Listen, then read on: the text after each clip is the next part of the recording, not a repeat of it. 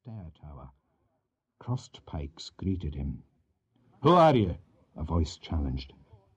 Patrick of Balrory, to see George of Huntly, he answered, with no lowland false humility nonsense. George Gordon, Earl of Huntly, good man of the bog, cock of the north, and lord of Strathbogie, watched the advance of the bold lad with the saturnine face through little shrewd eyes, whilst one strangely delicate hand toyed with the crucifix that hung from his waist beside the richly jewelled dagger. Of fifty or so years, heavy-jowled, with a wispy beard, the ruddy Gordon complexion congested and empurpled by overmuch blood, he looked what he was, a man who had lived to the full and denied himself nothing, nor had anything denied him. No sound was heard save Patrick's firm footfalls, no voice was raised, no servitor moved, until the Gordon should speak. Aye, aye, that's as well, lad, just as well. His chief nodded a trifle grimly, for I've a ploy for you. Cut to your measure. Come you and sit by me here. We'll talk as you eat. You would have me ride forthwith? Patrick queried. To Aberdeen. I would have you in the town at the Provost lodging before midday the morn. You'll do it fine. But no, no, no, no buts to Huntly. It's a bare fifty miles, boy, and the going good. The Provost is in a hurry, for sure. Tush, man. Do you think Huntly bothers his head about the poor body of a Provost or any other man forby? Tis the Queen's grace you're to be at, and none other. Mary of Scotland. Mary, Queen, Patrick gasped. Me? To bespeak the Queen? You jest, surely. God's grace, I jest not. But why myself as messenger? the young man questioned. Why, because you puppy like your obstinate and heretical father before you.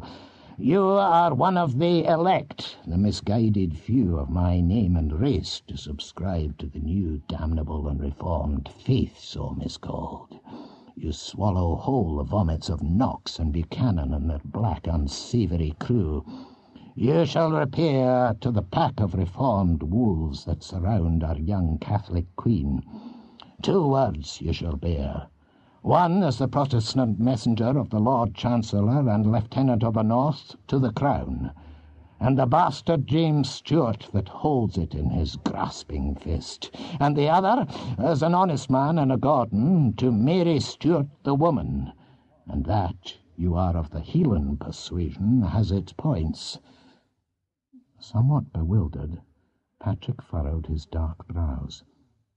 This smacks of statecraft, as I see it, courtier's work. I see round your table, cousin George, men versed in the like. All of these were in Aberdeen with me four days back, and will be less than welcome there again. The town is as throng as a bee's nest with the minions of the Protestant lords, and no known Catholic's life is worth a groat. But you, you are your father's son. Hector MacRory bought you your entrance six years since. There could be truth in that. Six years ago, Hector MacRory Gordon of Balrory had died a Protestant hero's death in Aberdeen, albeit an involuntary one.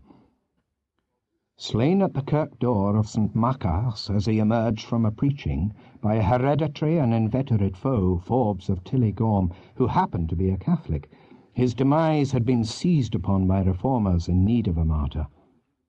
So, I am the only Gordon who may enter Aberdeen. Is that the way of it? Patrick exclaimed. It's an ill day when the cock of the north may not ride into his own town.